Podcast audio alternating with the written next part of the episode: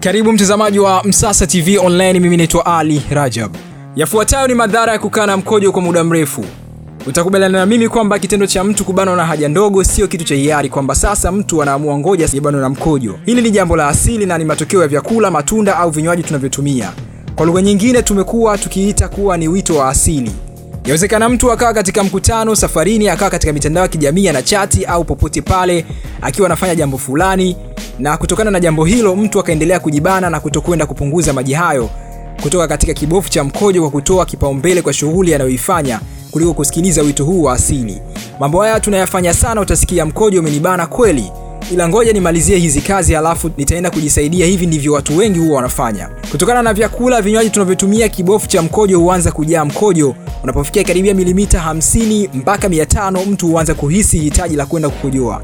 Kibofu cha mkojo kimezungukwa na vigunduzi asili, yani precipitors vinavyopelekea taarifa katika ubongo kuonyesha kuwa kibofu cha mkojo kimekaribia kujaa au kimejaa.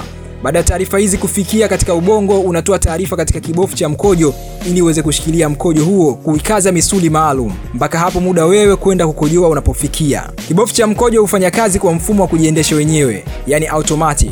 Kitendo cha mtu kupuuzia kwenda kukojoa husababisha ubongo upate usumbufu wa taarifa za kujaa kwa kibofu cha mkojo, na kwa kuwekwa ubongo hutumia taarifa kwenye kibofu cha mkojo kusema kuwa mkojo uendelee kushikiliwa mpaka muda mwafaka utapofika. Itafika kipindi uwezo wa ubongo utashindwa kufanya kazi na kutoa taarifa, au uwezo wa ubongo kuwa mdogo, na matokeo yake utakuwa huwezi tena kuvumilia hata muda ulio mdogo, na utahitajika kujikuta unalowanisha nguo. Madhara mengine ni kwamba mtu akibana sana mkojo kwa muda mrefu na mkojo ukashindwa kutoka kwa wakati, basi ni wazi kupata ugonjwa kama UTI na pia husababisha ugonjwa wa kibofu yani bladder infection, magonjwa ya figo na machafuko ya damu. Mtazamaji wa Msasa Online, ni vyema utakuwa msikivu pale unapobanwa na mkojo. Hii ni kwa ajili ya afya kibofu chako cha mkojo, lakini pia ni kwa ajili ya afya yako kiujumla. Kama unalo tatizo, sisite kuonana na mtaalamu wa afya. Hii ni Msasa TV Online. Usisahau kutembelea peji zetu za Instagram, Facebook na Twitter, tunatumia Msasa Online, lakini pia usisahau kusubscribe ili wa kwanza kupata kila habari ambayo inakujia kupitia hapa Msasa Online.